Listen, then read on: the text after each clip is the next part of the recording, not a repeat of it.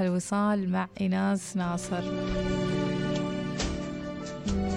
نكمل القصة ونشوف ويش وضع عيسى.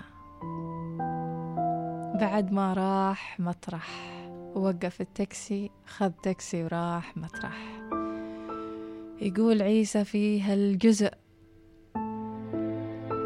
رحت مطرح على طول وأنا بكامل انكساري وحزني. طحت في حضن أمي أبكي بحرقة وأحكي لها عن كل شي صار معي بغيابها وفي بعدها. أقولها خلاص يوما خلاص خلاص أنا تعبان ما أريد أرجع هذاك البيت. الله يخليش ما خليني معش أرجوش خليني معش. كانت نورة أم عيسى هذاك الوقت متزوجة من شخص ثاني فوافق زوجها أنه يسكن عيسى معاهم. وبعدها حاولت الأم أنها تنقل عيسى لمدرسة قريبة منهم ولكن أبو عيسى عاند ورفض أنه يوقع موافقة انتقاله من المدرسة. وقال لو باغي ينتقل مع أمه أنا بتبرى منه طول عمري لا يعرفني ولا أعرفه. وبعد محاولات خالي في إقناعه وافق إني أنتقل. وأخيرا انتقلت من كل هذاك العذاب اللي كنت أعيشه. ما كنت أعرف أن كان ينتظرني الشيء الأصعب والكبير. يقول عيسى كان عمي سالم زوج أمي العوض عن أبوي اللي ما عمري ناديته باه ولا حسيت إنه أبوي. فكنت أنادي عمي سالم باه لدرجة إنه جاء في خاطري أبدل اسمي من عيسى بن سالم. أبدل اسمي لعيسى بن سالم بدل من عيسى بن محمد من كثر الغضب والكره اللي بداخلي على أبوي. انتقلت مطرح ودرست هناك الصف السابع لحد العاشر اللي رسبت فيها. ولأن الألم كان أكبر من أي تعويض كنت أشوفه وروحي كانت كلها متعلقة بمآسي الماضي كملت طريقي في شرب الخمور مع أصدقاء السوء. كنت داري هالشي عن تزعل علي أمي. ما كان عندي طريقة غير إني أرجع نصاص الليل وكنت أرجع متأخر آخر الليل أخبي عنهم كل شي كان يضر نفسيتهم أو يحسسهم بالألم. يوم بعد يوم لحد ما قررت أني أترك المدرسة نهائيا بعد ما رسبت في الصف العاشر وقررت أني أدور لي أي شغلة بعد ما صارت المصاريف تزيد علي لأني كنت أشرب وأحشش وأسوي أشياء كثيرة وهذا اللي كلفني الكثير. ويوم عن يوم كانوا أصدقائي يزينون لي طريقة جديدة في التحشيش والشراب. كان أمجد أقربهم لي. كنت أشوفهم العالم اللي يحس فيني يسمعني يحتويني حتى لو كان كل هذا وهم. كنت أثق فيهم وفي كل شيء كانوا يقولوا لي إياه أقول لهم حلو تم أنا معاكم. في يوم كنت أفضفض لهم وأقول شباب ما أريد أمي وعمي يشمون ريحة سكري وأنا داخل البيت دلوني على طريقة ثانية.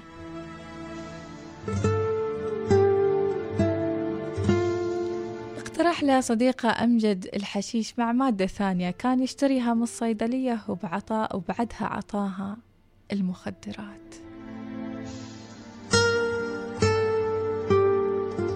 وبعد هذه المخدرات وإيش صار؟ يكمل يقول ومثل ما خبرتكم كنت علشان أغطي مصاريف كل هذا اشتغلت أول وظيفة كنت في مطعم أغسل صحون من الصبح لليل. وبعدها انتقلت أشتغل في فندق حامل حقائب. وشوي شوي شوي شوي إدماني يزيد لين ما بديت أخذ أول جرعة مخدرات. لما انتقلت وظيفة ثالثة في فندق ثاني. يقول في عام 2008 كنت أقول لصديقي أمجد أمجد والله هذه البودرة ما قامت تسوي لي أي مفعول أعطيني أقرب أي شيء ثاني. أحس نفسي متضايق أحس نفسي مخنوق. الموت أرحم لي من هذا العذاب كله. ساعدني يا أمجد ساعدني.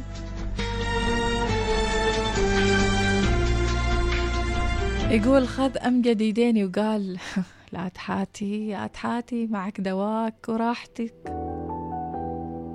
معي دواك وراحتك. يقول عيسى مديت يديني وعطاني أمجد أول جرعة مخدر. اللي لما سرت في جسمي تخدر فيني كل فكرة وكل صوت وكل كره وكل فقر وحاجة كنت أعيشه. لحظات من الوهم مع هذا السم اللي كان مثل النار في الهشيم تاكل من حياتي كل شي حلو.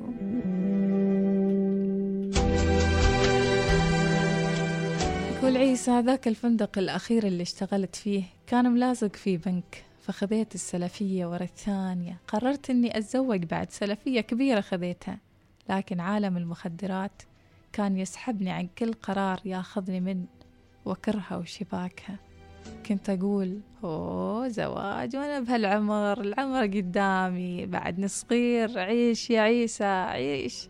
اشتري لك كمية مخدرات وبيعها وتعاطى وتصير مليونير. ووفي بعدها كل ديونك الحياة سهلة. سهلها بتسهل يقول عيسى فعلا اشتريت كمية من المخدرات من الجروب اللي كنت أعرفه وأتعامل معاه ولكن سرعان ما كانت كل أحلامي. سراب. زادت سلفياتي. زاد إدماني وتراكمت السلفيات وطارن كل فلوس في وهم السراب اللي كنت أحلم فيه. حتى سيارتي بعتها وصرت أروح للدوام بتاكسي وأرجع بتاكسي.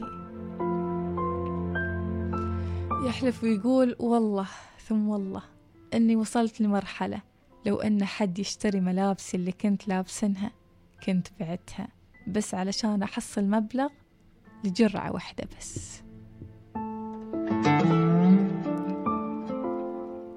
وصلت لمرحلة أني أتغيب عن العمل. لأن ما عندي فلوس أشتري فيها المخدر.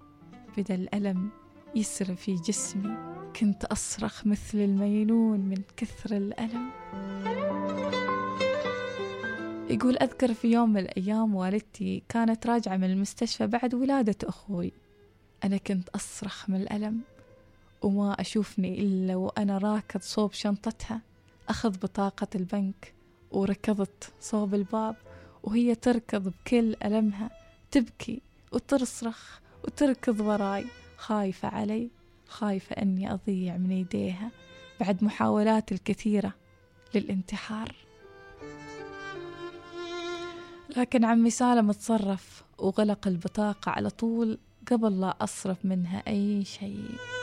بعدها عمي سالم زعل علي وتضايق وايد وتنازع وأنا خذيت في خاطري شليت أغراضي وطلعت من البيت نص الليل. نمت فوق سطح البناية الثانية ورحت بعدها في شاحنة خذتني لمكان بعيد في أحد الصناعيات مكان كله خرابة وظلام. نمت هذيك الليلة في سيارة سكراب. كل درايشها مكسورة. كنت أرتجف من الخوف والبرد في هذاك الوقت. ولا عندي مكان أروح له. الكلاب ينبحن حولي بأعلى صوت. كنت مستسلم وراضي وأقول لو إنهن كلني وخلصني مني هذيك الليلة راضي والله راضي. لما طلع الصبح يقول عيسى على طول اشتغلت في أحد الورش. كان العامل العامل الآسيوي صاحب الورشة يعرف إني مدمن وعرف إني مدمن. فكانت يوميتي خمسة عشر ريال. أول شي يعطيني عشر ريالات يقول لي روح تعاطى وبعدها تعال اشتغل معي ومن تخلص أعطيك الباقي. وفعلا هذا اللي صار. وفي نفس اليوم رحت لبيت أبوي ملابس البالية وجهي الشاحب صوتي المبحوح ملابسي اللي زادت سواد بشغلي في هذه الورشة ولوني اللي صار قاتم من الألم والتعب. لما دخلت البيت صرخت عمتي زوجة أبوي وتبكي بأعلى صوت تقول مستحيل أن تكون أنت عيسى مستحيل. مستحيل. تعالوا يا أولادي تعالوا لحقوه تعالوا ساعدوه. مستحيل. الكل كان متعاطف معي ويحاول يساعدني ما عدا واحد اللي هو أبوي. لما دخل شافني في بيته قال هذا ما يجلس في بيتي لحظة. باكر يخرب أخوانه ويعطيهم بعد مخدرات. أنا هني استسلمت. بس قالت له أختي وقال له زوجها أيضا إنهم بياخذونه ابن سينا على حسب اسمه في ذلك الوقت. بيأخذونه هناك الصبح. وفعلا هذا اللي صار. ولكن هالمرة حاول عيسى إنه ينتحر بعد ما أخذ كل الحبوب اللي وصف له إياها الدكتور لين ما قام يحس لين ما قام ما يحس. ولا يشوف أي شيء قدامه. قثة لا تسمع ولا تشوف أي شيء قدامها. غايب عن الوعي. يقول عيسى اتصل زوج أختي بأبوي علشان يساعده بحالتي اللي تدهورت فجأة ويسعفني بعد محاولتي للانتحار. وللأسف بدل ما ياخذني المستشفى خذاني لمركز الشرطة. جراني مثل البهيمة بلا رحمة. كنت ما بين الحياة والموت ولا حاسب أي شي حولي أبد. ولما دريت شفت أني بين جدران السجن.